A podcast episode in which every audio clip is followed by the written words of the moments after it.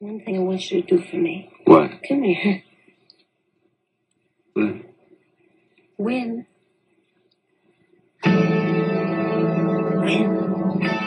What are we waiting for? Take us!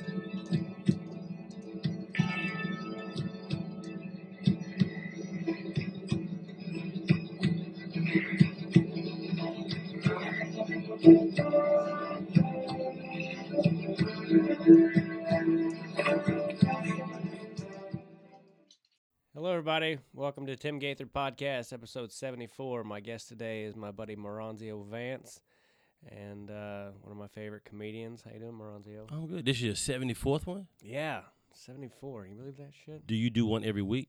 Every week. Really? Yeah. I used to do it every week. How often do you do it now? I started look, I started on the podcast in 2011, Oh, wow.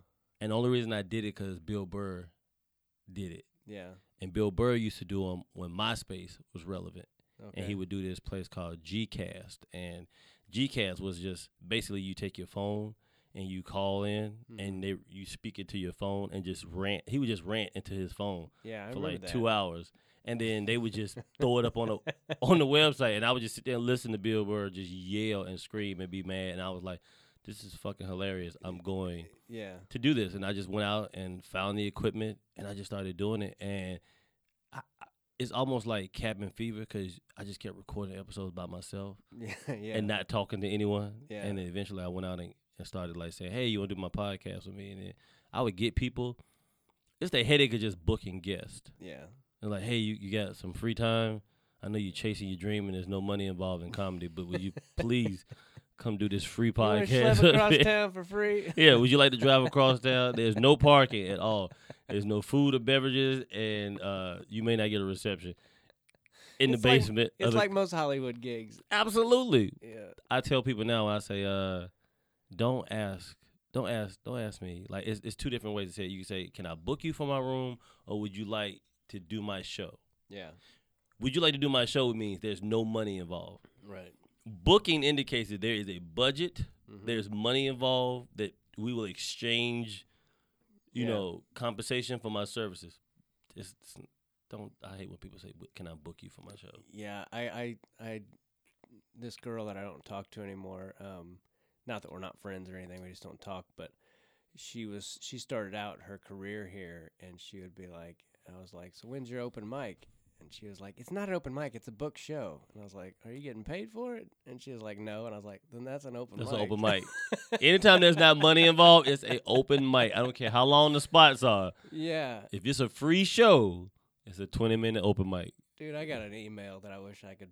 Uh, uh, it'd take me too long to pull it up. But this guy basically was like, "Would you like to come to Santa Monica, do 30 minutes of PG 13 for free?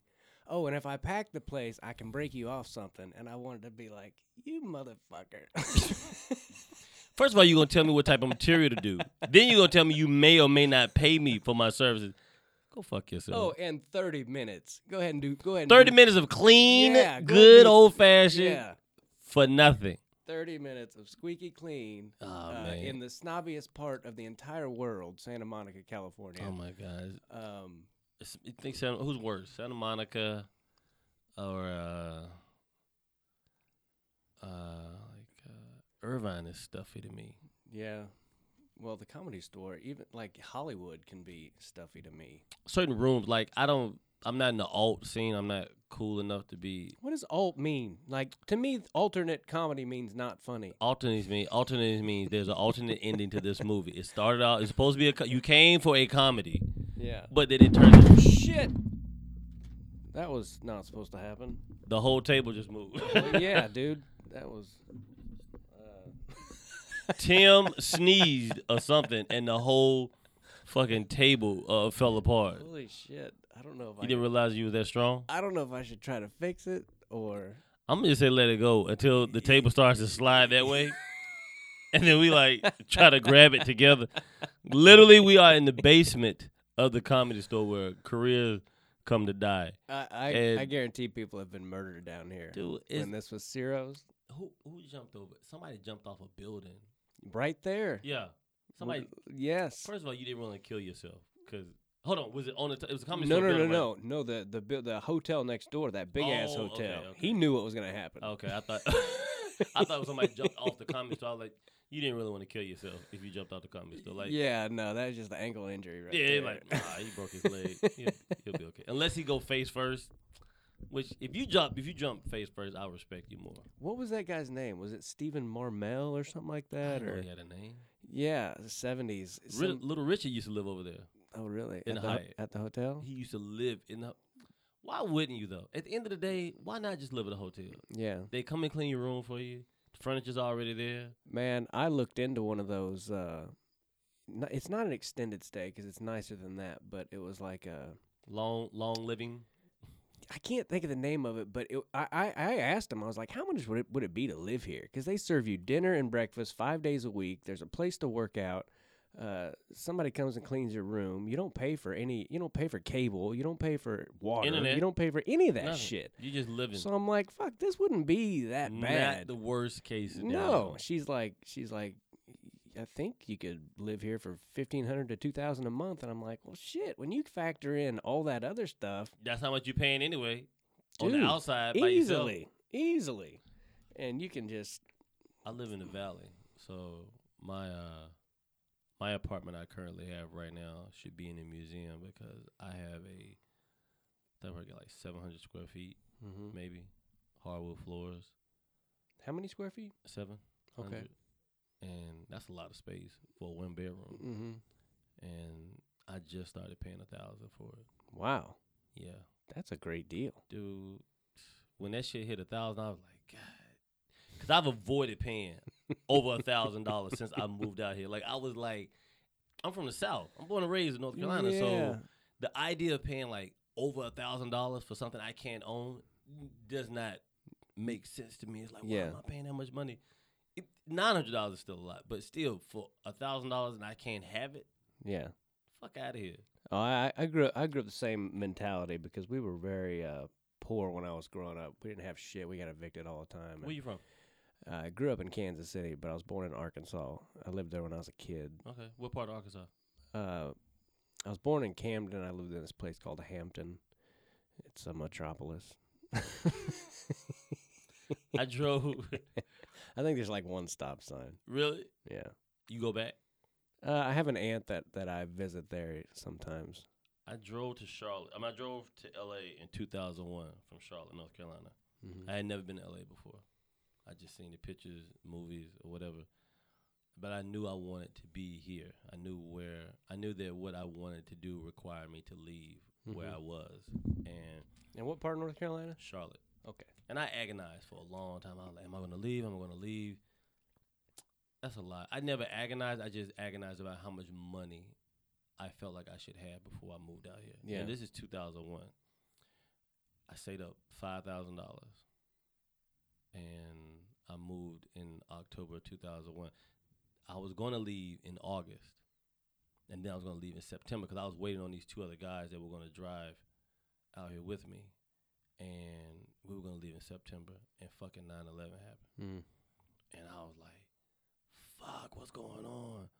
Like, are they gonna like? Is they gonna shut the borders down? Like, what's going on? Am I gonna be able to go to California? I was more worried about California, just being selfish. But Right. I was like, "Fuck!" And then the gas went up. Like, gas went the fuck up. you remember like, the day it happened? How much it went up within like an hour? dude? That it shit was like eight dollars or Yeah. some shit. That was crazy. I was like. "What mm-hmm. the fuck is going on?" And then I started thinking about we can't afford to drive across the country. That'll take half the budget to live. Fucking. Then- I was like, "Fuck!" By the time I get there, I would have spent a thousand dollars driving across the fucking country. A fifth of your money. Right, just to get here.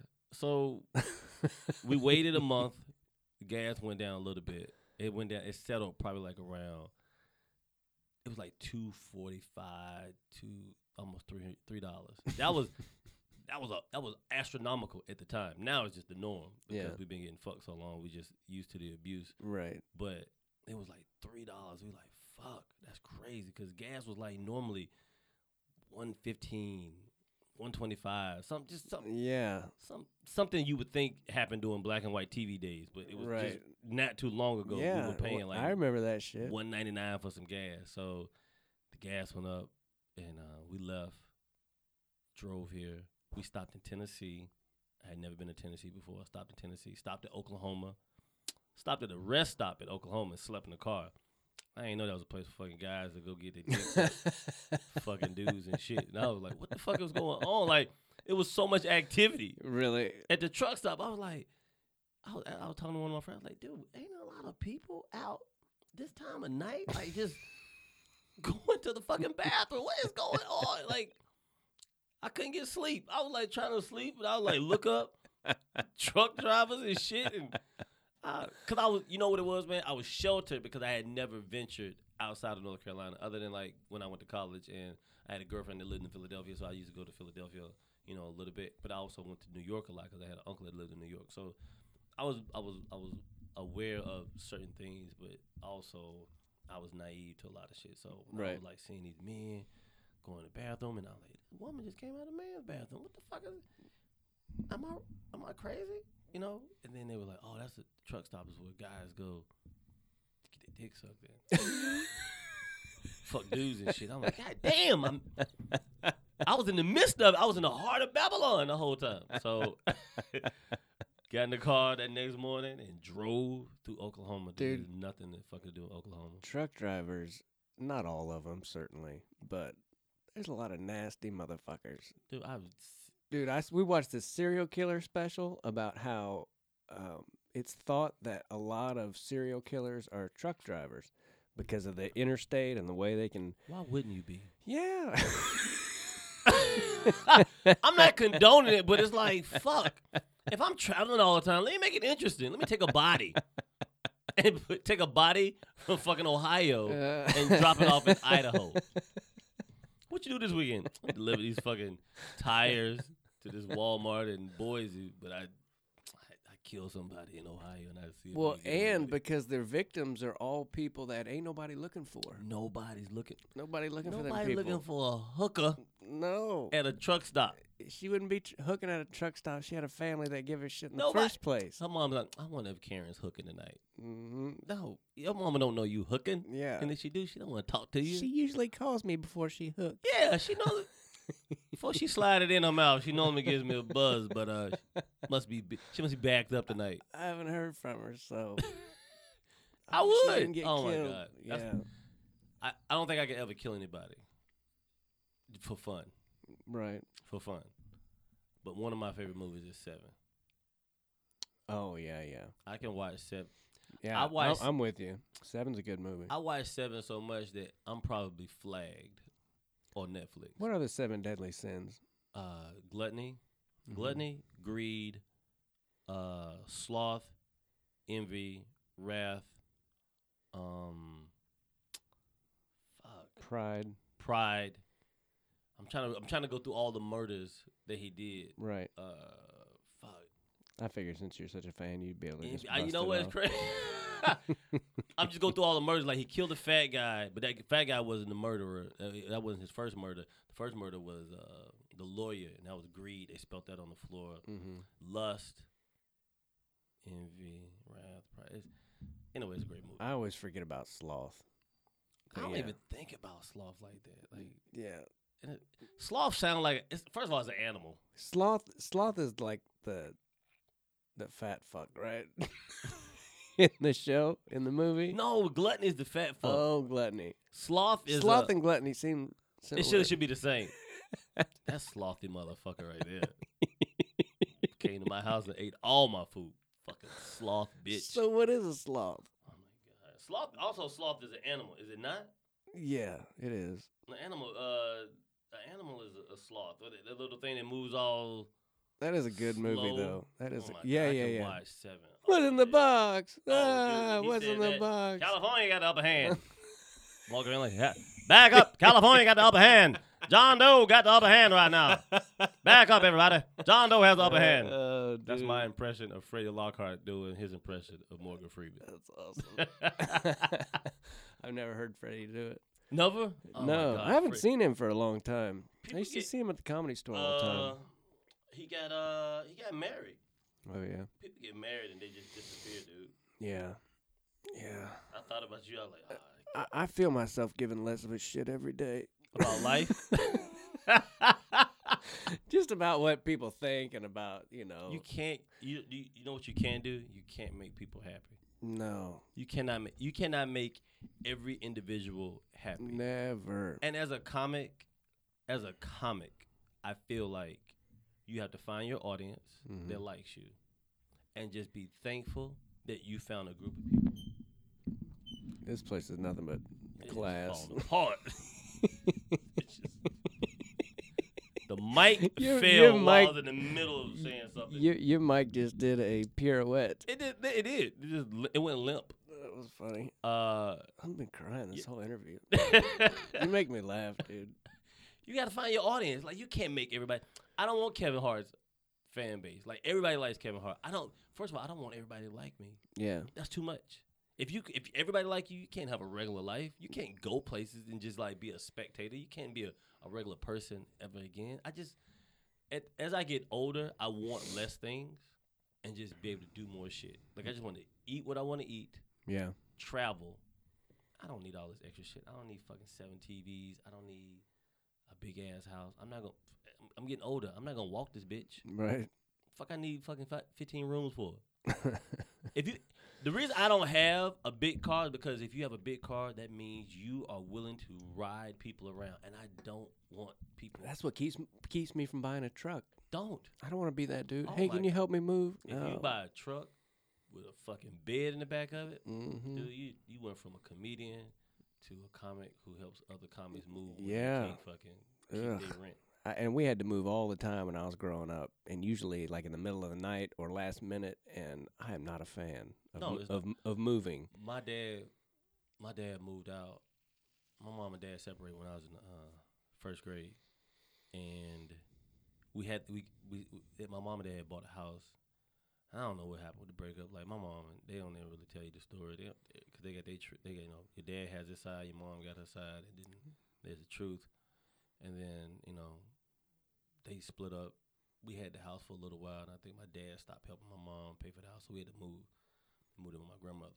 It was humiliating as fuck because we were living with my grandmother, but then everybody would come from out of town. Family members would come from out of town and stay with my grandmother. So it's us there and other family members. Right. And shit. So it's like, the fuck's going on? Like we got family from New York living with us. Like what's going on? So we moved a lot, dude, and I hated fucking moving. And it felt like every time we moved, I lost something else. hmm Like, oh, what happened to my GI Joe figure? Oh, then we left it at the old place. God damn! Like every time we move, I, I, I lose something. I lost a video game. My mom lost a watch. Like it was just losing shit. I got tired of moving, man. Um, I'll tell you something crazy. I just when I moved out here in 2001, I stayed in a studio apartment, and I paid five twenty five a month for a studio apartment. It was Mhm. literally if I had one of the little jack, you know how you play jacks, the little ball you use to play with jacks. Yeah. If I threw that bitch on the ground, it could hit every fucking piece of the goddamn apartment. The whole fucking.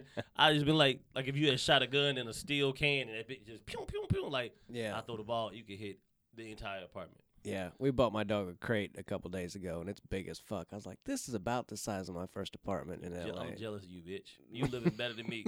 yeah, at, at, at some of my lowest points in life, you living better than me. yeah. So I had that studio apartment, dude, and I uh, I lived in that bitch for like two years, and I lost it.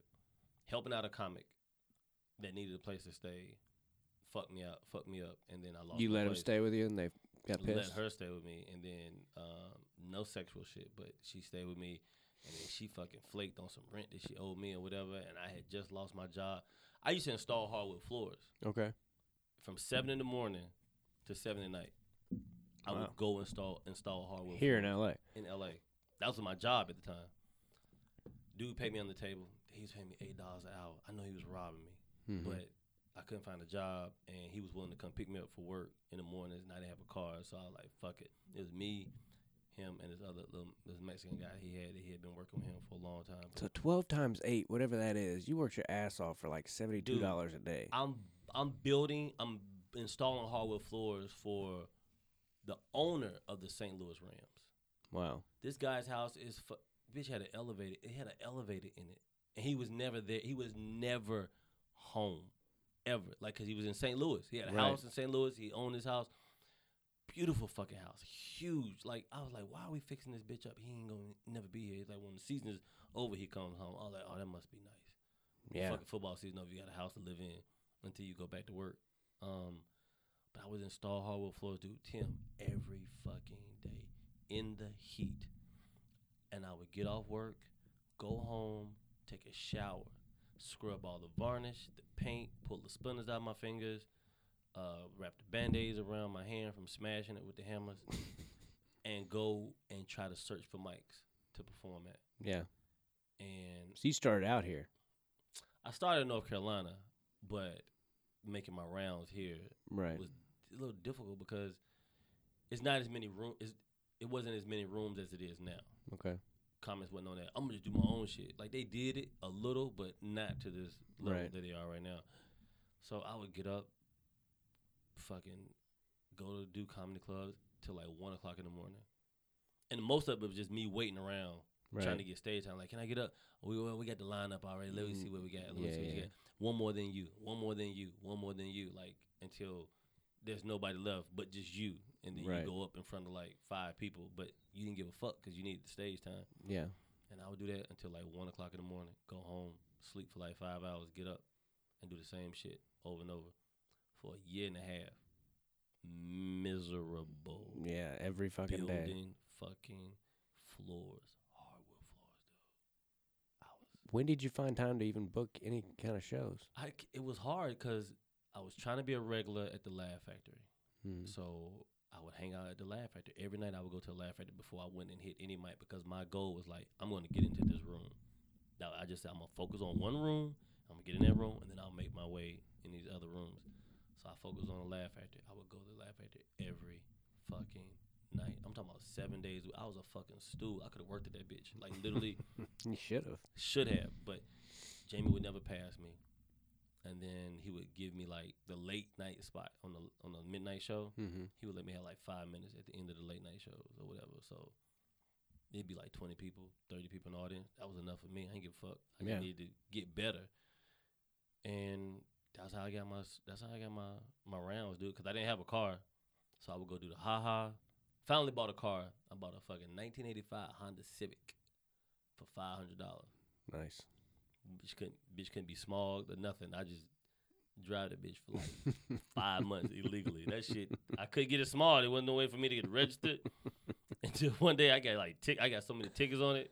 They just took it away. I was like, man, two of these tickets cost more than what I paid for this car. Get the fuck out of here. You can have it. That's yours. I That's, know. that's from me to you. You welcome, Los Angeles.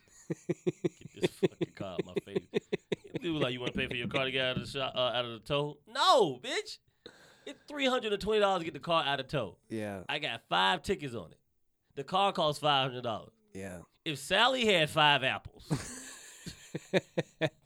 yeah, dude, this town is fu- when you first move out here, especially, you know, like, you know, I get it. If, if I if I did something wrong and I deserve a ticket, give me a $25, $30 ticket and it might get paid. yeah, But you go eighty dollars and above, you can go fuck yourself. I could have a million dollars in the bank. I ain't giving you eighty dollars because I stayed here for. Steve Jobs used to park in handicapped parking spaces on purpose. Oh yeah, just to And not pay this like- shit. And then he would give him a ticket. He like, I don't give a fuck. I want I want to be that rich for that reason, but I still probably would not try. I would still try to get out of the ticket yeah, because I'm fucking fifty five dollars, eighty dollars for a fucking parking ticket. What are you trying? What are you trying to build? That well, I you can't? were here for four more minutes than you were supposed to be, so eighty dollars should cover it. Go fuck yourself. That Exactly. is just The state of California. If anyone from the state of California is listening, uh, with the parking meters, just like you do with uh the metro, the train, they should have cards where you can install and put money on it, put in the meter, and then if you don't use up all the time that's on the meter, you should be able to get that money back to your card. yeah. Because I'm t- I will not leave a meter if it's more than ten minutes on it. You're I'm so funny. You're so I'm so I'm so similar to you. Like I'll sit in my car. I will sit there. People like, you not gonna leave? nah, I still got 15 minutes on this meter. I wish the fuck I would give you this change. You can buy the meter from me for 15 cents, but I'm not giving you this fucking time. I'm not. People like, Yeah. don't you want to pay it for it? It's not in the budget to pay it forward this week. It's like every time I do some shitty bar gig in there, and part of it is they're like, you get food. I can be full. I can have already eaten. I'm like, I'll take it. I am. Guess what? Because you're gonna give me something for coming here. I want it to go. I'll eat that shit tomorrow. Most you don't drink anymore, right? No. You used to. Eight years ago, I quit. How you eight, feel? eight years in March. I feel great. I, you know. Do you well, miss it? Not really. Every now and again, uh, it looks all right, but no, I don't miss it. I feel like Do you drink much?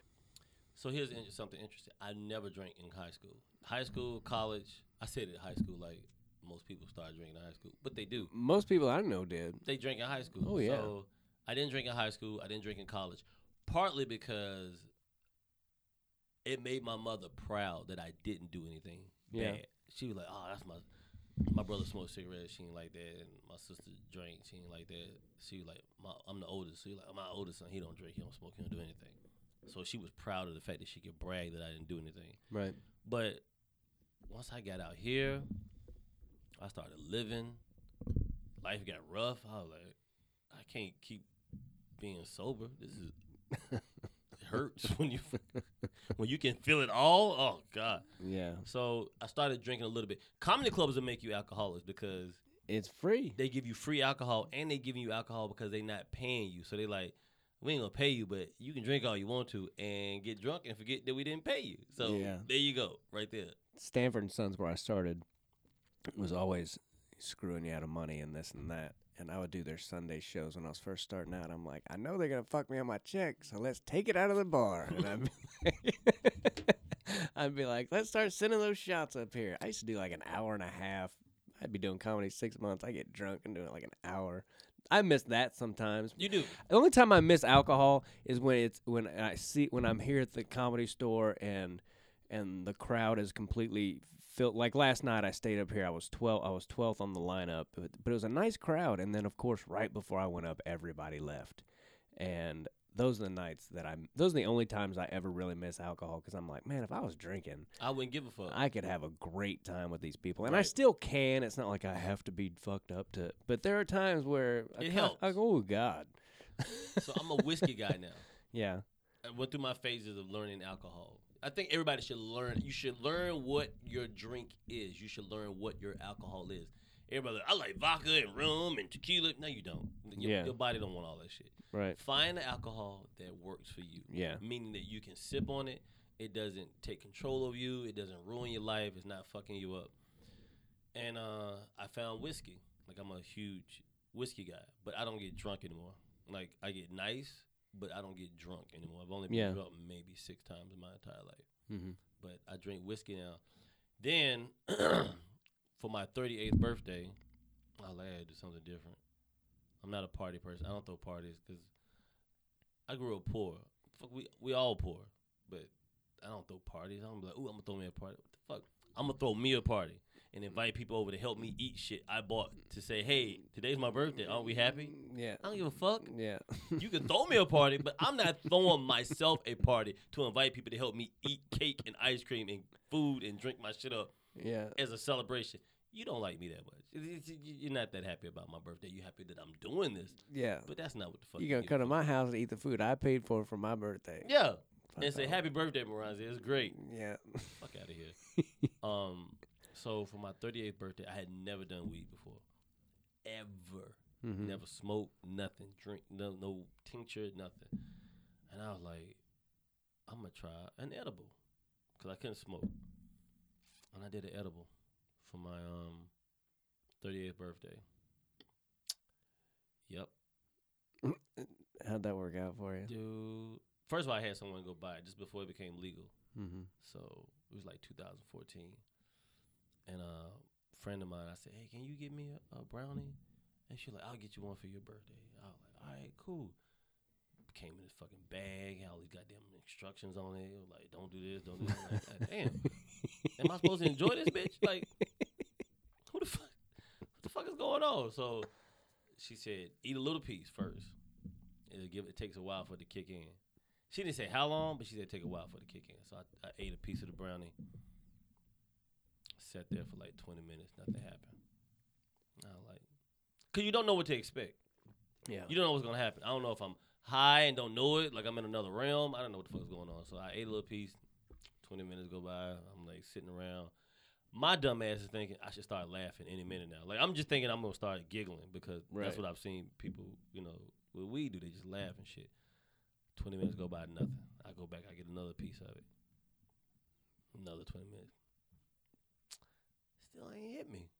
So then I like the only other thing I drink outside of whiskey is Jeremiah's uh, sweet tea vodka Okay. because it, it tastes like sweet tea, and I mix it with simply lemonade, and it makes it this dope ass fucking Arnold Palmer. And I drank that. I made a glass and I drank that. Ah man, I started playing Call of Duty, Black Ops 2, because that's my game. I was playing that at the time, man. I was playing, and my hand got. I felt like somebody was moving my hand. And I Yeah. was like, who?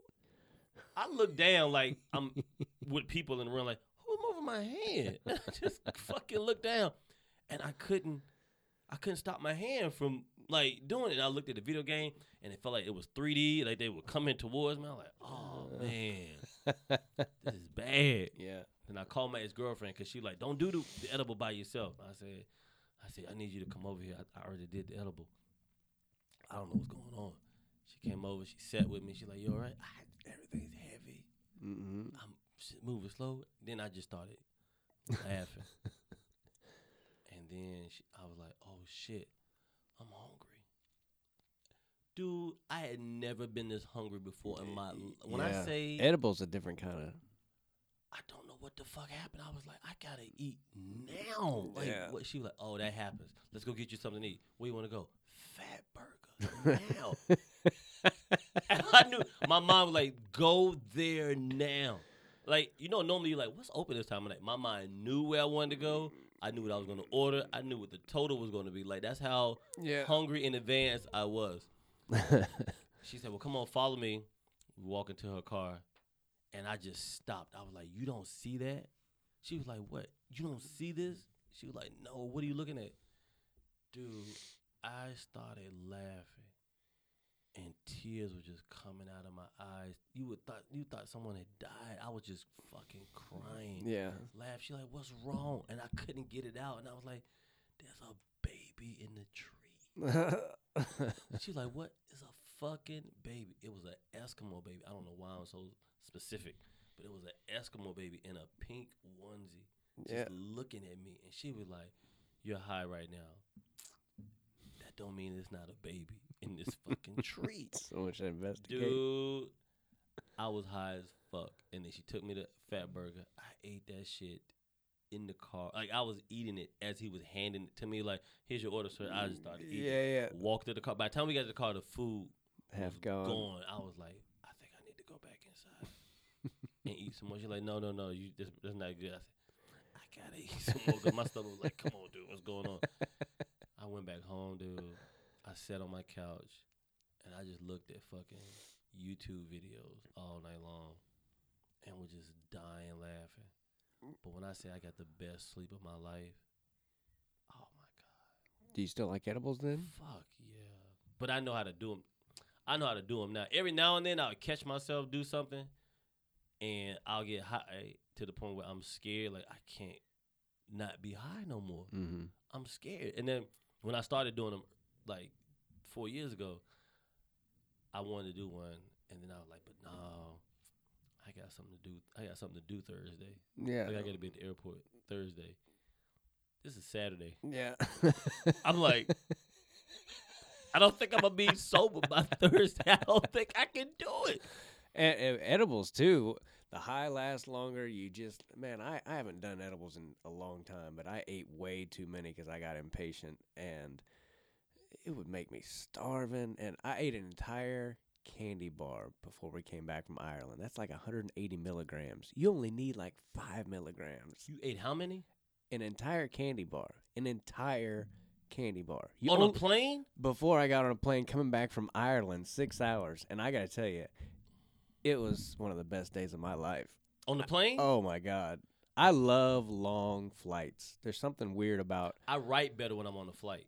Do you? I some of the best writing I'm on. I get the window seat, Mm-hmm. put my headphones on, and if it's a four hour flight or more, dude, go. Yeah, something about those. When we flew to Ireland, it was like 13 hours. I was like, you know, I'm a big wrestling fan. I was like watching college wrestling duels and shit, like flying over the, you know, I'm like, this is fucking crazy right now that I'm watching a live wrestling duel in Iowa and I'm flying to fucking Ireland Yeah. right now. This is crazy. You've been enjoying yourself? There's something about those super long flights that I'm like, well, we ain't got nothing to do, you know, like like I'm I in no the sky. no one can bother me. I I, I kind of like it, you know, Like, like I like to take train. yeah. You ever take the train out here? We actually flew to or flew. We took the train to Seattle, um, all the way to Seattle not too long ago, which I don't recommend. That is too long. That was like 36 hours, Don't do that. and sleeping again. on a train is Don't- terrible. no, don't do that. But I did enjoy certain aspects of it.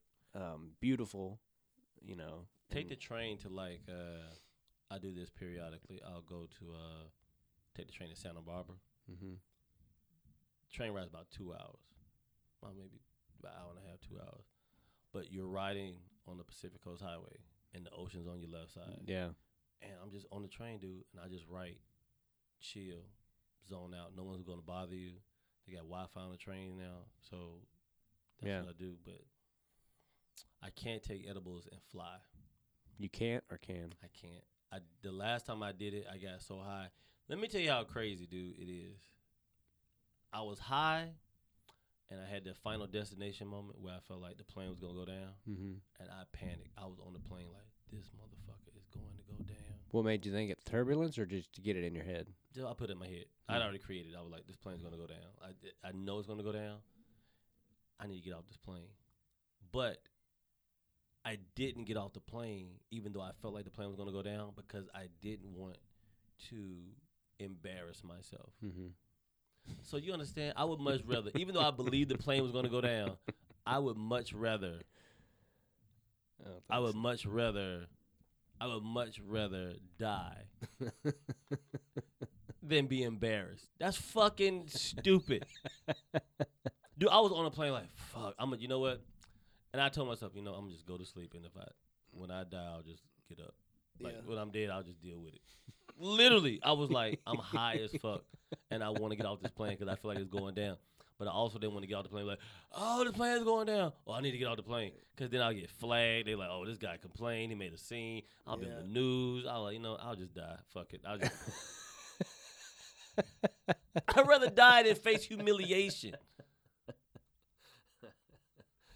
Uh, That's the fucked up world we live in. I would rather die than be a meme.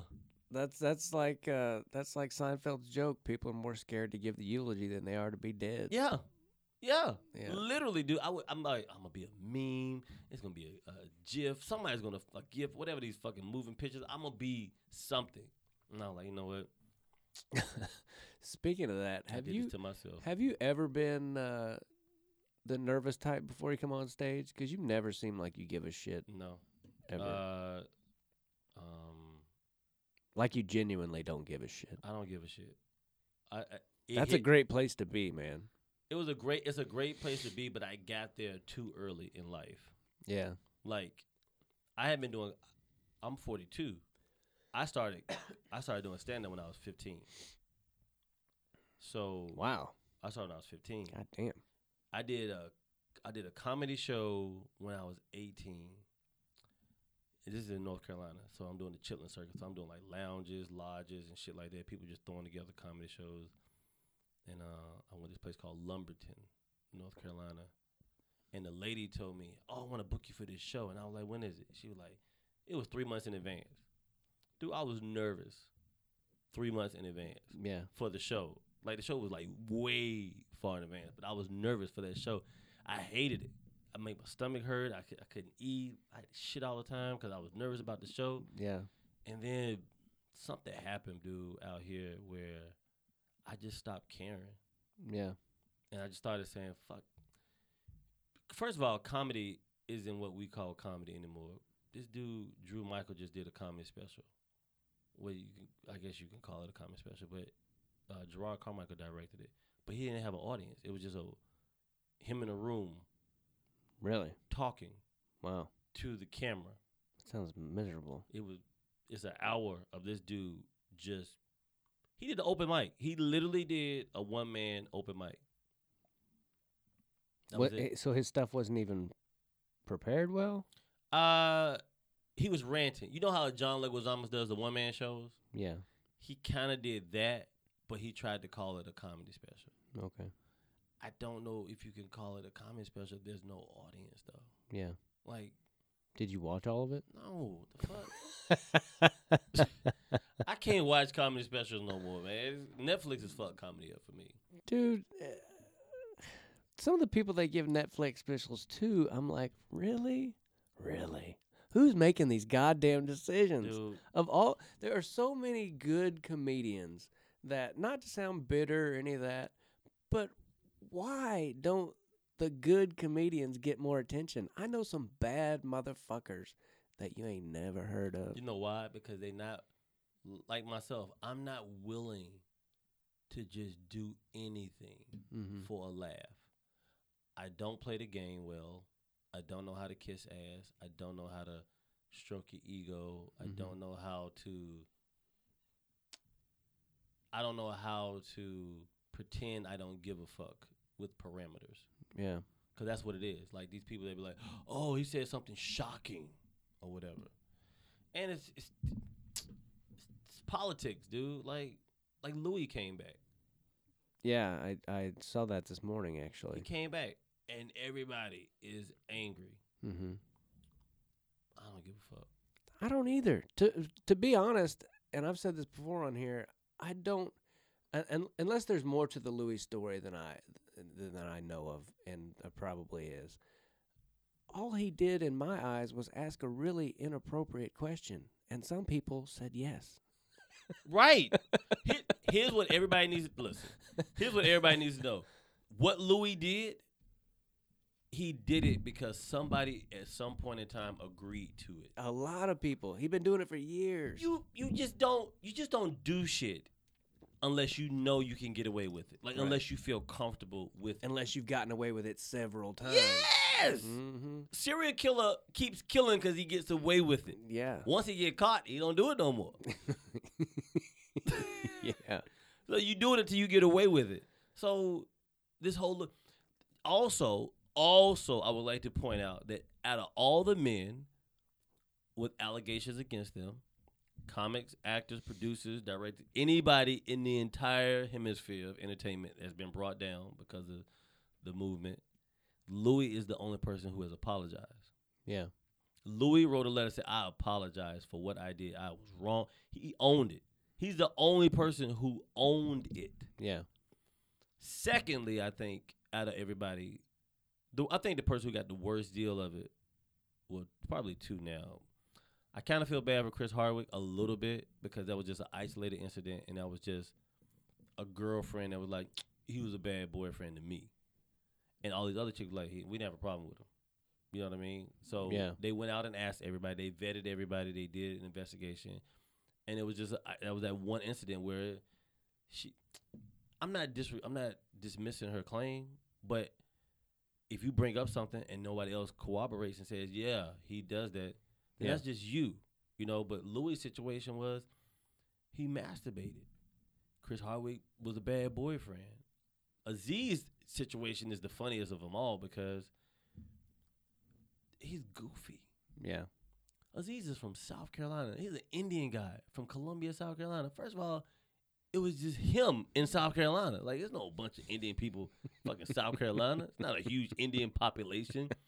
They don't have a fucking million dollar uh, Slumdog Millionaire fucking festival in uh, Columbia, How does South the Carolina. even end up there?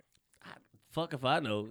Their Parents got know how to lost. fix something. I don't We're know. going to stay here. Yeah, we're going. We're going to stay in South Carolina with the Confederate flag flames gracefully in the sky. What the fuck?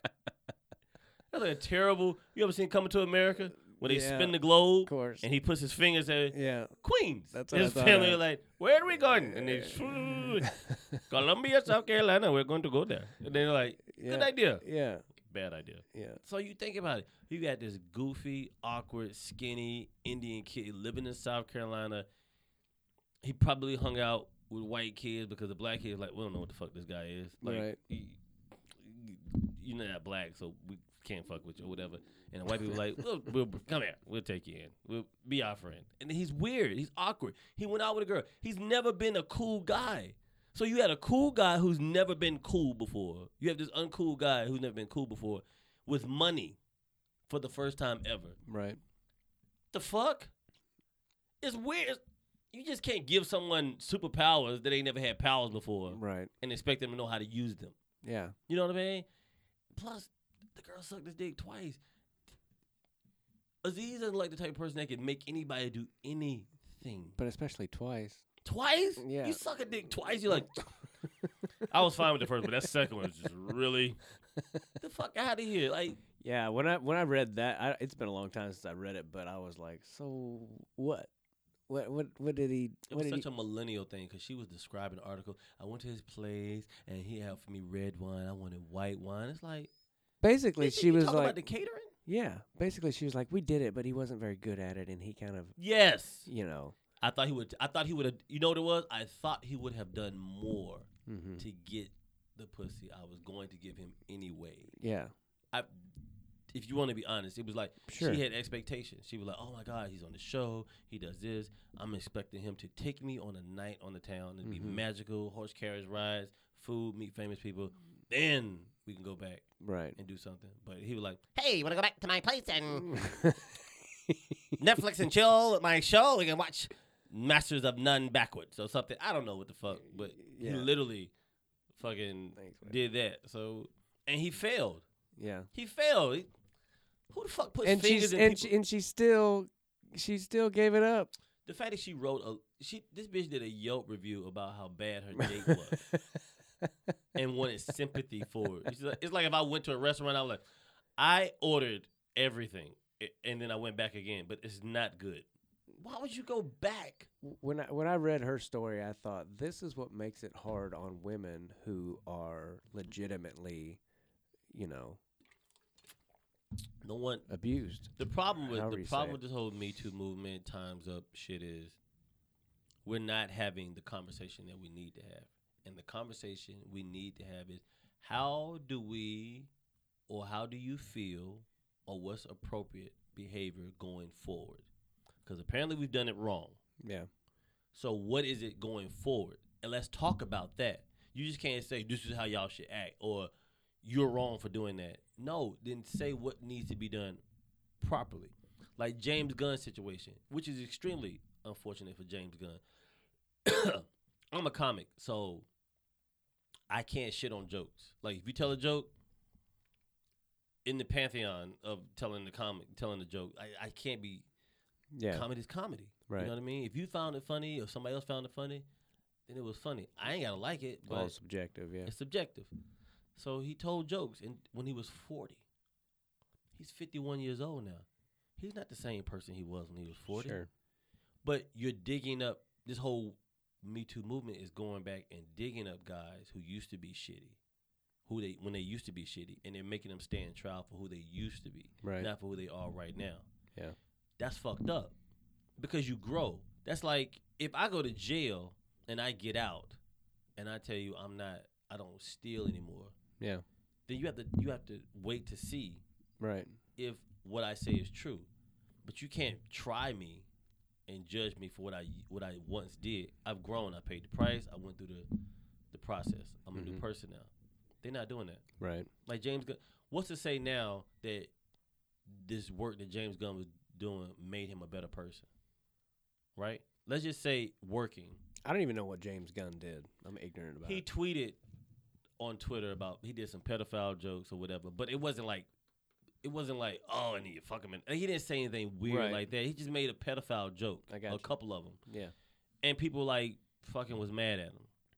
But because it's Disney, and Disney like even though they fucking destroy families and, and, and corrupt kids, it's all about the children at Disney. And they got rid of him. They they said, oh, he can't he can't direct the movie now. Wasn't Walt Disney like a huge anti-Semite? I love the look on your face. I wish people could. Do you understand the hypocrisy of Disney? Oh my god. saying pedophile can't work here, but fuck Jews. Yeah. What? Yeah. You will not. You cannot fuck kids. But you hate Jews all you want to. Go ahead. What you got to say? Like Yeah. literally, Yeah. That's Well- funny. outspoken. Yeah. Walt Disney was. Yeah. The, the, but no one will say that because if you shit on Disney, you don't work. Yeah. No one's going to touch you if you shit on Disney because Disney owns NBC. I mean, uh, ABC. They got ESPN. Like, they just bought f- fucking Fox. Yeah. They're just buying up shit. So it's like, It's like the government owns the media, and people wonder why, you know, certain things. Man, uh, we should do another podcast. we can talk about this shit forever. There's so many hypocrisies in it. And then you take out the fact that, once again, a man only does what you allow him to do. yeah. So, in any situation where a man has said, "Hey, I'll do this for you if you do this for me," he's propositioned it before and was successful. That's why he's able to have the courage to do it Right. again. At some point in time, in in the article, Aziz put his fingers in the girl's mouth. Oh yeah. Yeah, he like stuck it. Fucking, he watched porn hub and it was like, "This is what they're doing." This is what you do. I'm gonna put my finger in the mouth. Yeah, yeah. So while he fucking ah, ah, ja- making a gag on his fingers, she's probably like, I don't like this, but maybe it's a thing that we should be doing, right? yeah. He did it. He don't know what the fuck he doing, but he's done that to somebody before, and they were like, I like that. You when you when you put your fingers in my mouth, I really like that. Yeah. like, really? Yeah. I'll keep doing that. no, he's the fucking finger mouth serial killer. He's just fucking fingering bitches in their mouth now because they someone liked it. Women should have a dossier or, or some type of fucking uh manuscript of things that they like and don't like Yeah. and pass it out because y'all need to discuss it. A lot of women like to be choked. I don't. I. I, I can't imagine how that's a good. I know I've choked bitches before. Oh well, yeah.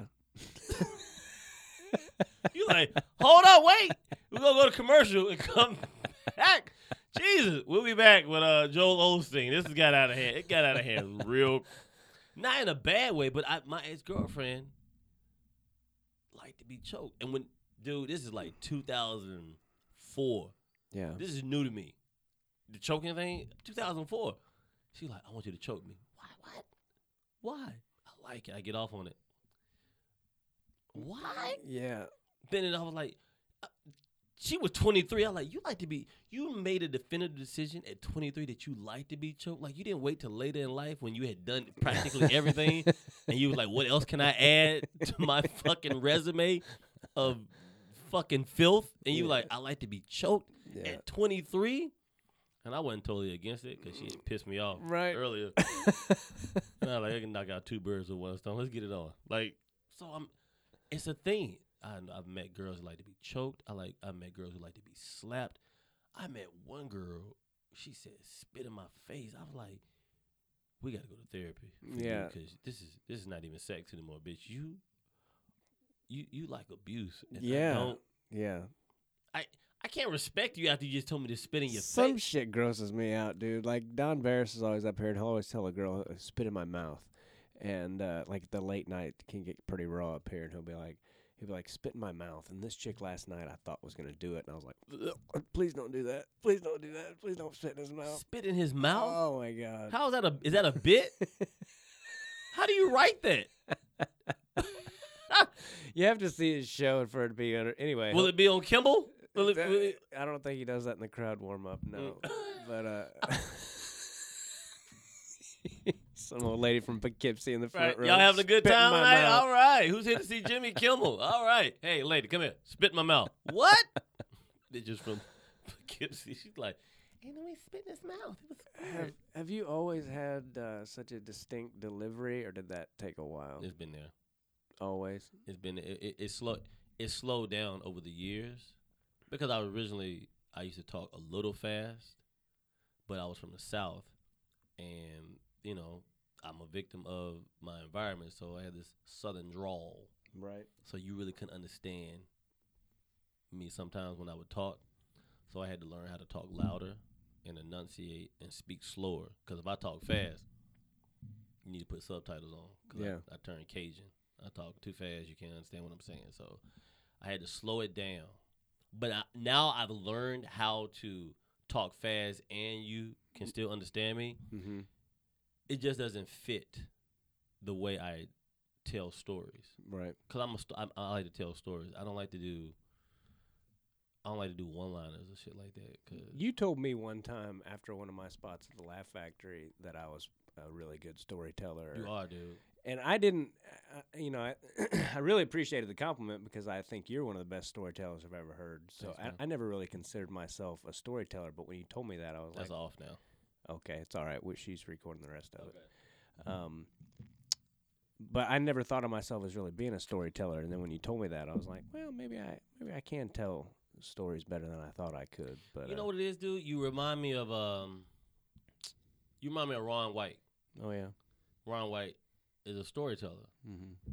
You move around a little more. It's Ron White like I just stand in one spot and I smoke a cigarette and I just like that. That's just him. Yeah. But you you move around. Um, I don't move very much you move a, you move more than him. in my little area. Yeah, you like. To, I don't move a lot either. Like I I learned now I pace a little bit because sometimes I learned from Chris Rock that if the crowd if you don't move when you're on stage, then they don't feel the need to have to look up at you when you're performing Hmm. because they know where you are. Yeah. So it's like if you just if that's you performing and you like just standing there, blah blah blah blah blah blah blah blah blah, and that's your tone the whole time, you Yeah. don't move, then the, then the person in the audience can be like, I'll just do something else. I can still hear him, but I'm not. I don't have to look at him to get what I need to get. You know what I mean? Like I don't have to look at him to be able to understand him. Okay. So I move a little bit now, but as far as like storytelling goes, dude, you're one of those people where I say, if comedy was as pure as people proclaim it to be, Yeah. you would be a bigger name than what you are. Yeah. Does that make sense? Sure. I feel the same way about you. Yeah. So if we, we were honest, like if comedy was pure and honest, and like it wasn't star fucking, it wasn't the fact that you know whatever your gimmick you have going on propels you, you would be further. But at the same time, we also are our own victims, our own enemy, I guess you could say, because we don't want to be buffoonish. Yeah. You don't want to, you know, soft shoe or fucking tap dance to get laughs. but there's people that'll do it. It's a shitload of them that will do it because at the end of the day, it's about survival. and especially now and I, I hate I feel like I feel myself bitching about it all the time and there's no money in bitching about it and I don't really mm-hmm. want to be wasting my energy and my time bitching about it but like with the way things are with Instagram and everything and all that and I'm not saying nobody who does these things are funny but there's so much bullshit out there Yep. I mean it's just terrible bullshit and and I'm like god damn You can't compete with the phone. You cannot. This is why comedy, comedy sucks right now. Sketch comedy sucks right now. Sitcoms suck right now because there's so many people giving it away for free. Mm-hmm. Why would you pay anybody to do anything when you have a world of people who just want attention? Yeah. who are willing to put production value into a one minute sketch that they're gonna put on Instagram for nothing. Yeah. That's all they don't give a fuck. Everybody's a star. That's why the Oscars, the ratings drop. That's why nobody watches late night anymore. No one gives a fuck about late night. When somebody says, "Oh, I'm doing a late night on Conan," I'm like, "I'm sorry to hear that." fuck you want me to get excited about it for? Nobody watches late night anymore. No one is staying up late to watch you do your five minute set that you've been working on for a year. Yeah. No one gives a fuck because they open up their phone, they can watch it on their phone. No one needs to watch celebrities on late night because celebrities post all day what they're doing. Mm-hmm. That's that's the TV show now. Yeah. The phones are you're you're you're you're locked in all the time. So who watches TV? Yeah. Yeah, my, my you know, part of my thing with when I was growing up when I would watch a comedian, if I liked him, you know, there was part of me that kind of wonder. uh, It, it, I liked wondering, like, what's that guy about in other a- areas of his life, and just just having the not knowing everything. There's something you know about. It's a mystery. yeah, there's something about good stand up that's part of there's there's always going to be a little bit of a mystery, and now everything is out there, and it's like, You don't want to where's the specialness of it? You know? I don't want to know how the sausage is made. Yeah. You should. Everybody should not know how the sausage is made because you don't want to know. You don't want to know how these celebrities are made. No, if anybody knew how your favorite celebrity really behaved or how they became famous, you wouldn't be a fan of them. Yeah. You would artists, singers. Jack Nicholson rumored to have pissed on women regularly. Yeah. No one knows if it's true or not, but it's out there. Thank God Richard Pryor's not alive anymore, because his legacy would have just been ripped to fucking Richard shreds. would be done. Because fucking he did not treat women well, but he was also, you know, the funniest person on the planet. time, yeah, man. and the way he was raised, you know, can't be mad. I mean, it's like with Louis. For Louis to be to get off on what he gets off on, something had to happen in his childhood. He was- Yes. he was shamed. Some fucked up things happened. People are like, yeah, well, it's deeper. yeah, It's a deeper thing, but no one gives a fuck about that. Like, "I- we don't want you entertaining us right now. I'm like, oh, all right. yeah, It's not. It, it- but if he comes back, he comes back. If he doesn't, look, it's gonna sound fucked up. I don't feel sorry for Louis. He rich. yeah. He made alright. it. He he's go, he's gonna be all right. Yeah, If he don't ever do comedy again, he'll be probably be depressed because he can never do the one thing that he loves to do. yeah, But he made enough money to where he'll be. Yeah. You know what I mean? Like he'll be okay. He he wears the same shirt and pants. He has not splurged on much. Yeah, and, and unless I'm wrong about the story, he didn't forcibly do any eh, have anybody do anything. He didn't bar the fucking door and No, he didn't know, do a Matt. He, didn't do a Matt Lauer where he fucking you walk into his office. Matt Lauer, you know Matt Lauer uh, from uh the Today Show. yeah. What uh, what did he do? He sexually harassed women, but this motherfucker had a lock on his door, so when you come inside, he would push a button under his desk Oh wow. and lock the door so you couldn't get out. yeah. and you couldn't get out until he unlocked the fucking door. Somebody at NBC okayed that. Yeah. Do you understand? Sure. They were like, man, Matt's really bringing in the numbers. Give him whatever he wants. He wants a lock on his door. For what? He just says he wants a door. Like a James lock. Bond villain. lock. Yes! Yeah. Dr. Claw out this bitch. Go get Gadget. And he fucking pushed the button, fucking fall through the fucking. But he literally had a lock on his door. So when you come in, you can't leave until he fucking unlocks the door. Yeah. Why would you give anyone that fucking type of power or mechanism to have at their disposal Yeah. unless you know Yeah. who the fuck says that? I need a, a, a button. Yeah. And he sold it. He was like, I just don't feel like locking my door sometimes. I just want to be able to sit in my desk and just push a button. Really? yeah. So no one can get out. and then did he uh, assault women? Yeah, he was touching them and everything. Okay. That's Okay. why he not on the air anymore. But literally, Yeah. you helped him. Yeah. You gave him a device. He was like, man, you know what really helped me out? If they couldn't get out. Because I can get them in the room, but it's like, keep making them stay is what I'm Once they realize my intentions, they Yeah. keep wanting to leave. Once I started saying stuff like, take your clothes off, they may way for the door. So I decided if I lock it, they yeah. can't get out. Soundproof door. Yeah. He's crazy. Yeah. From what I understand about Louis, anytime he asked someone and they said no, he would say, I'm sorry, I have issues. And that was it. So he's just asking some really fucked up I'm questions. not making excuses for Louis. I'm, I'm making not either, and I'm sure there's more to it than I know. I'm not making excuses for Louis. But if you go back and look at his stand up, Mm-hmm. you look at his TV shows, this motherfucker has said in every comedy special he's ever done, even his half hours for HBO, Mm-hmm. he likes to jerk off. Every special. His some of his punchlines he'd be like, and so I just jerked off on it. that was his cry for help. He's letting you know I have a fucking problem. He jerked off on a, a vending machine? Like, who does this?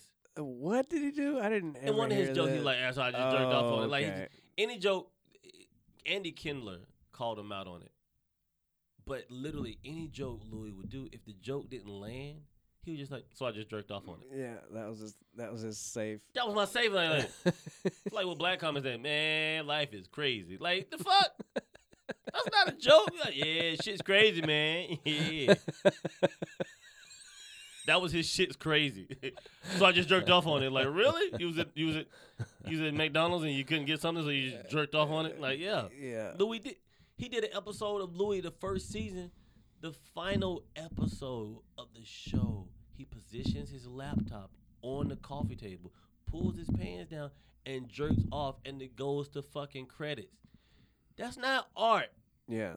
That's a man saying, if you don't get this dick out of my hand, I'm going to rip it off. Literally. You know who's the real victim here? His uh, dick. Yeah.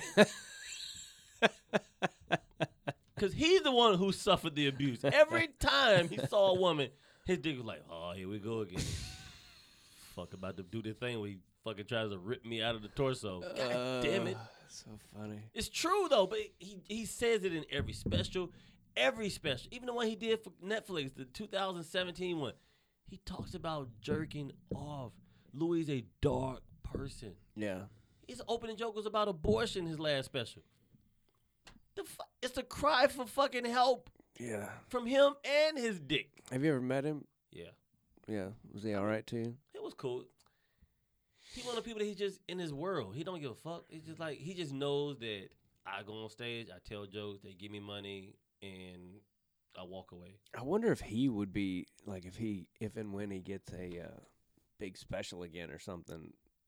First of all, how he's going to open his show, and second of all, if he would have major nerves about that. His opening joke for his special, his opening joke for his special, is on the nose, is hacky, but it's funny. I've been a bit of a jerk. and and I know what you're thinking, but I have. I've been a jerk. Meta- metaphorically, literally, I've, I've been a jerk. And I just want to say, you know, Yeah. I'm sorry. You know what I'm saying? And if the funniest shit comes from pain, he should just talk about. I thought I could is- pull it off. He just keeps hitting them. I thought I could pull it off. And everything just came to a head. And I just fucking. it, li- it literally, that would be the way he would just come out. Because what he gonna do? He gonna go, you really gonna go on stage and not. Louis will be the first person to do a comedy special about how fucked up he was. yeah. And and people will like it. Yeah. You know why? Because we like to see we like to see a tragedy. Have you seen this uh, Hannah Gadsby thing? I can't watch that shit. I, I've fucking hour and a half. This bitch did 17 minutes of material and then the rest was a TED talk. really. What was it about getting abused or something? Everybody got their thing. I have no problem calling attention to that kind of thing as long as you're funny. As long as you're it funny was about just- it. It was a, it was a heartfelt love letter to say, "Hey, this is what I've been through. Mm-hmm. I don't do comedy anymore." But then walk, just get off stage. Then Yeah. you don't have to do. Who A lot of us still do. Can you get the fuck out of the way? I would like, you know what? Someone would like this spot right now. This slot that you're using right now, Yeah. but because she filled out this huge ass auditorium in Australia and she stood on stage, it's not brave to stand on stage and say you've been through some shit. Everybody's been through shit. Yeah. People do it in a different way, but just because you were able to pay, just because you were able to f- talk somebody into funding your your your speech Mhm. that you wanted to give, that's not brave. I, I need to watch it just for my own, or at least as much of it as I can. It's hard for me to watch stand up anymore. I can't watch it. I, the last comedy special that I watched, front to back, Chappelle's in January. Yeah, I I, I did watch his. I can't watch it. I, there's no. First of all, I, I let me just say this because I want to be, I want to have my my finger on the pulse of everything that's happening because I do know what's happening with comedy evolving and changing and becoming what it is. Everybody's bored with the same formulaic approach. mm-hmm. Comedy special. You do some goofy, dumb sketch at the beginning that leads you to the stage somehow. Right. You was in a bar, and now it's a stage right here, or you was driving in a car and kicked some people's asses, and you just rolled out of the car. And now you on stage. Like how Right. the fuck you got to make it a grand entrance?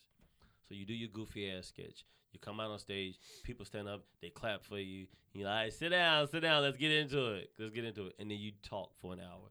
And then you walk off stage. Credits roll, you come back on stage, say, hey, thank you. Or you do some goofy ass sketch at the end.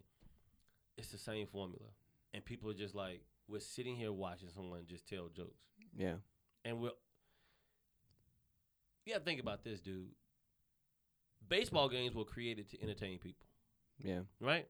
Yeah. What you doing on Sunday? Nothing. Let's go watch some people hit a ball. That sounds fun. Mm-hmm. Pack the stadium out. They became desensitized. So they're like, oh man, we can't do nothing else while we're here. It's a baseball game. We we came to watch. I know, but it's boring now. so what they do now? I went to a Dodgers game a couple of weeks ago. Motherfuckers got contests going on in the middle of the fucking game. They doing giveaways. They shooting commercials. They do the fucking kiss cam. They do the who's a true Dodger fan. People dancing, put the camera on you. Dance for me. See who dance. You can win some popcorn. It's like there's a fucking baseball game going on. Yeah. You're not entertained enough by this fucking baseball game Yeah. that we gotta add more shit to the game. Same thing with basketball game. Go to basketball Laker game. They fucking got contest. This is sponsored by Kia. Who wants to hit the ball from half court? Like, so everybody's you you you you get bored with the shit that you do. Yeah, that's that's that's all stemming from our phones. I think people can't be just still. No, Yeah. no. You ever lose your? You ever leave your phone at home? You don't feel like you're connected to the world. Like I don't exist. Can't nobody reach me. I don't know if there's a tweet going on about me right now. There's a Facebook status. Oh my God, your joke about how you posted your dick Yeah. on on Facebook Mm-hmm. and your, your aunt liked it. yeah. Oh my God, dude. That that was the story I told. That you I came off stage and you're like, you were one of the best storytellers. Dude, that shit LA." had me. I was like, that's the build up was so funny because it starts off just calm, and then you just start adding to it, and then like boom, boom, boom, and it's so you can never get that crescendo out of it because each joke with inside your joke is such a fucking bomb. It's like boom, boom, boom, and he's like, God damn, where's he gonna go with this? But it's just the jokes were so. I think the difference between you, me, and comics that do comedy versus people who just want laughs. Because some people just want laughs. They don't care how they get them. Mm-hmm. They don't care if the joke makes sense. They just know that when they say something, people laugh, and that's enough for them. Yeah. I need to know why you are laughing at my joke. Yeah. Some people say, "Why do you give a fuck?" Because I want you laughing with me. I I don't want you laughing at me, and I don't want a dumb audience. I've had people come up to me after shows in Columbia, South Carolina. I did a show, and this guy was like, "Man, man, you funny, but I ain't feel like thinking tonight." I was like, "What?" he literally said, "I didn't feel like thinking tonight. You got me thinking." I was like, "I'm, I'm sorry. Yeah. I'm, I'm sorry you had a good time thinking." Yeah. He was mad. He was like, man, you had me thinking so much, dude. I just wanted to just come in and enjoy myself. But he, you all, you all, cere- you wordy and stuff. So yeah, man. But, but you funny. like, sorry, you I'm- dumb motherfucker. I'm sorry, you dumb fuck. I didn't, I didn't know this was challenge your brain week. You? Man, I I can't stand when people come up to me after shows and say, "Man, I loved your redneck stuff," and I'm like, "Really?" Because I don't have any. I literally don't have any jokes about being a redneck or the South, or I mean, I I may reference that I was raised in the South or that I have relatives there or something like that, um, but I don't, you know, I don't spend any time talking about right? You know, you're not Larry the Cable Guy. no, and they act like I am because they see a certain, you know, Cause they say, oh, he dressed like this. He yeah, he sounds like this. He's, you know, You're reading that material stuff. It's good. I don't know what show you at, but uh, Yeah. I'm glad you enjoyed whoever that comic was because that was your stuff about the Arkansas was killing me. I'm like, I literally reference it one time. I'm from Arkansas. Man, goddamn, and I talked for 50 minutes. it, it almost killed me. that whole bit about Arkansas. You mean what I just said? I'm from Arkansas. Yep. Killing me. What was funny about it? You're from Arkansas? This is enough. I Like, looked your redneck humor. That redneck you humor. Like, you mean the fact that I talk like I'm from the South and I told jokes? That's redneck humor. Yeah, All right, sir. Yeah. You get home safely.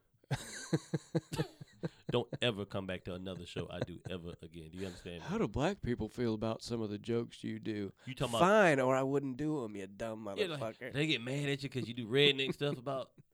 It's not racist. I just have a voice. And I tell jokes. They're like, "Good luck." What? yeah, They don't hear you. They like, I, I hear redneck material. I don't know what you're talking about. yeah. Yeah, dude. I don't. It's, like I can't play urban room. Black, black, all black crowd. Mm. They not hearing me. Really? Ah. Cause they like you trying to be. One guy said you try to be too smart. I'm like, oh, I've heard I've heard that before. My friend my friend Justin's heard that kind of shit. yeah. If you try to be too smart, they're like, oh, you trying to be, you trying to be clever. This woman came up to my best friend Justin after a show we were doing in we were co-headlining in Syracuse. And this woman came up and I don't remember how the discussion got started, but she was like, "Say ask." Cuz she wanted him to say ax, and he was like and he was like, "Ask." And she goes, "Oh. Y- you speak really well." and he goes he goes, "Lots of black people do." Like the president. Say ask. Ask. You speak very well. like it was a litmus test. Like, let's see if he's real in that. Say ask. Ah, he's educated. Let's walk away. Go, go, go, go, go. he's he's had a book. Get away. There are people who think they're being like progressive when they say shit like that. You know. I don't have. I think I have difficulty. Somebody asked me what would I do if I didn't do comedy. So lately I've been writing. I, I wrote. I'm writing a book right now. Yeah. It's a lot of work. But Oh, I- yeah. I've been working on it for a year now. And then it's crazy because I started reading books in the genre of what I'm writing. Mm-hmm. So I started writing more. I literally, Tim, I started writing three books at the same time. I'm never going to finish. Writing a book is a big chore. Dude, right now my book has 190 pages. Mm-hmm. I, I'm, I think the cutoff will be 200. I don't want more than 200 because I want it to be an easy read. I want it to be a fun read. I'm not trying to give you fucking Lord of the Rings. I'm not trying to give you 500 pages. Ain't nobody reading a 500 page book unless you just got a cat and you're lonely or you fucking travel on the train a lot or plane. But about 200 pages. I work on it every day. Cause I, if I could just write the books that I could perform later, like write these one man shows as books and then perform them later in front of an audience, Mm-hmm. I'd be happy. I don't want to be dumb famous, dude. Yeah. I, I don't want to be Kevin Hart famous. I don't want to be fucking Chris Rock famous. I don't want that. That's I don't like people enough. I don't. I don't. You know what it is? I feel like for us, the reason why we aren't famous because we won't sell the product. Yeah. We don't have the energy to pretend that we like something enough to sell the product, and I'm fine with that. Man, I, I've tried a couple times and it's just hard for me. Yeah. You know, it's not who I am. It's not. If I feel and I feel if I I feel dirty and disingenuous when I'm like, hey, how's everybody doing, y'all? Man, I'm so happy to be here. I'm never happy to be anywhere. ever. If you ever hear me on TV saying, "Man, I'm so happy to be here," someone wrote it down and I'm reading it off a fucking teleprompter. yeah. I'm only happy when I'm leaving wherever I am. Yeah. That's, when I'm happy. Like, where you going? I'm about to leave. You just got here. I know. I gotta go. I'm going the fuck home. Where? Speaking of having to go, we're gonna have to wrap this up. Let's but, get out of here. But I've enjoyed the hell out of talking to Dude, you. we should do this more often. We should. Where, where can people find you, Maronzio? Uh, I am on. Uh, I post periodically on Instagram and Twitter. I don't even tweet anymore. I don't give a fuck. Facebook is just high school reunion. mm-hmm. Just a whole bunch of people that you get to see Right. who didn't take care of themselves. Every chick that I ever try to holler at that's on Facebook, I look at her now like, yeah, bitch. Uh, yeah. Look who got a gym membership and who don't. Huh? How do you spell Maronzio? M A R O N Z I O Vance V A N C E. It's a Sicilian name that my mother gave me because she's a huge Godfather fan. She likes Italian culture. She likes my mother obsessed with the mafia. Like I don't know what it is. Dude, I I love your name. Whenever whenever I you probably hate me for saying this, but every time I see you or talk to you for like two or three days after, I have this song in my head where I go, Oh, oh, Maronzio. I can't help it. I don't know what the fuck is going. Tim just fucking hanging out like, yep. Whoa, Maronzio. You like a song? Yeah, I'll be walking my dog and I'll be oh. oh And your dog look up, be like, Maronzio." The dog like, what the fuck is going on? You always do that. After you, you go to the comedy club and like two or three days later, here come that goddamn song again. fuck is wrong with you? You talk about it? Uh, Nah, but yeah, uh, my mom gave me that name, dude, and my name is like the it's like it's like the weather, dude. It's a seventy percent chance someone is not gonna get that bitch right. The people like, yeah. "Ah, you think somebody gonna get it? I don't know, man. It's Oh, I bet people chance." fuck that up your whole life. Dude, I can't even imagine some of the shit people probably called you. uh, it's not even a long story that we can get out of here. I did a show with Corey Holcomb. Corey Holcomb is like probably like 2003, 2004. I was at the Haha Cafe, and Corey Holcomb had a show that he did in Lancaster, and on Thursdays or some shit like that, Wednesdays. And I was hanging outside the Haha, and I wasn't well known by a lot of comics. People knew me, Mhm. they knew I was funny, but they didn't know who I was. They were still like the jury was still out if they were going to embrace me into this comedy community. And uh, he was like, I need a comic. And they were like, Why don't you take Maronzio? He funny. And he was like, Who him? And Corey never met before. Him? He funny? Yeah, he funny, dude. You take him. He like, You wanna go? He's like, I said, Yeah. They paid seventy five dollars. Fuck yeah, I'm going. You crazy? In 2004, 75 dollars for comedy? Yeah. You don't have to ask me twice. So, dude took me to Lancaster. Tim, it's the most ghetto room Mm-hmm. as a black person, I didn't feel safe around these black people. I was like, I need, I don't, I, don't, I need to go someplace else. I need to be in public. I need to be around more people. I don't know what's going to happen. And we were riding the car. He would listen to his music. He didn't really talk to me that much. He was like, where you from? Whatever. You know the bullshit. Right. But he didn't really talk to me. He did most of the talk. He just dominated the conversation. We got to the show. Show was supposed to start at nine. We got there like ten thirty. You got a lodge full of black people that's been waiting since nine o'clock for the show. Lights is still on. Like it's in a, a banquet hall. Mhm. Lights still on. And he go on stage and perform with these bright lights. He's not gonna dim the lights or nothing. Like we're not gonna like having sex during the daytime. You're not gonna like close the curtains or nothing. We just gonna do it. Yeah. Goes on stage. He does about 15 minutes of material. This motherfucker did not know my name.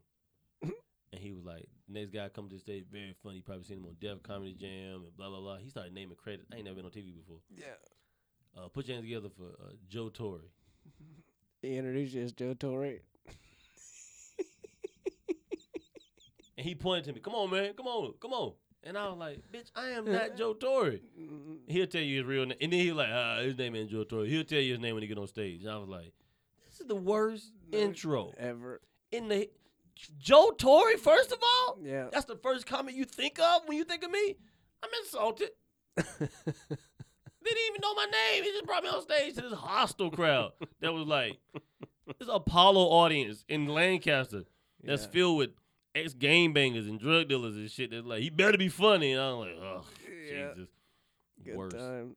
That show, and then Fraser Smith had me do a show in Palmdale in a bar. And Tim, the stage was a, was a chair. Yeah. I stood- Literally. I stood up in a chair and told jokes Nice. for a hundred dollars in a bar that was doing a NASCAR function outside. Mm-hmm. So I had to talk over radio announcer outside. We gonna go around the track one more time. I'm like, so everybody having a good time tonight? Like daytime. It's like six o'clock. Sun's still out. Oh, like the brutal. fuck, dude, dude. Everything you said is brutal. Dude, every I had this shittiest. Shit. I don't even know why I do this shit no more. I don't either. Occasionally, still do some shit like that. I'm like, what the fuck am I I doing feel right like I now? have, my career is going the opposite direction. I'm like that way. No, my career going that way. You ready for us to get off the microphone? We gotta, we gotta wrap it up. Can she hear us? Yeah, she can hear Okay. us. Um, yeah, we're gonna wrap it up. But uh, we we're okay? gonna- We're, gonna have to have you back because we do good? uh, All right. I would love to have fuck. you again. Um, She's like, whatever. Get off the mic. everybody go to makingithappen.com, M A C A N ithappen.com. Help out Little Bo Making, timgaithercomedy.com. I've got some dates coming up in September, and then I'm taking pretty much all of October, November off. But then I'll be Where you in September? um, uh, St. Louis Funny Bone, and I'm doing. Uh, Is that a good room? yeah, it's a great room. I haven't been there a few years, but I'm going back at the end You of an agent? September. Do I have what? You have an agent? Not anymore. Not Book right- yourself? Not currently. Yeah, I've been doing all my own shit. I gotta do. Uh, I'm doing side splitters in Tampa. I've heard that's a good room. the 13th through the 16th, and then I'm doing uh, Of Brad September? Garrett's room. Yeah, I'm doing Brad Garrett's room in Vegas. I'll be out there for six years. Seven days in Vegas is punishment. I don't give a fuck unless Yeah. you live there. yeah, To be in Vegas for seven days is yeah. goddamn. I just did 16 shows there about two months ago. Laugh Factory. Yeah. I enjoyed it. I enjoy the shows, but uh, uh, other than the shows, I'm like, yeah, I'm ready. I go back to my room. Yeah, I don't gamble. I'm OCD, so I don't want to touch the fucking machines or nothing. yeah. I just go do my time and I go back to my room and I just write and watch TV and read. Yeah. That's it, dude. I know, dude. I'm lame as fuck. I'm bored. Look, I'm boring as fuck. Prostitute would be very disappointed in me. But fucking hilarious. Um, if you get a chance, check out Maronzio Vance. You definitely need to. He's one of those guys that uh, one of the best one of the best comedians in the country, easily. And uh, that's not just polite talk. That's true. So make sure you check out Maronzio Appreciate Vance. man. And uh, yeah, timgaithercomedy.com. All my dates will be on there. Pretty busy in September, December, and January, but November, October, I'm taking off for my baby boy arrival. So uh, Congratulations on the baby coming. yeah, thanks, buddy. So appreciate everybody listening. God bless all of you, and uh, take care. Bye.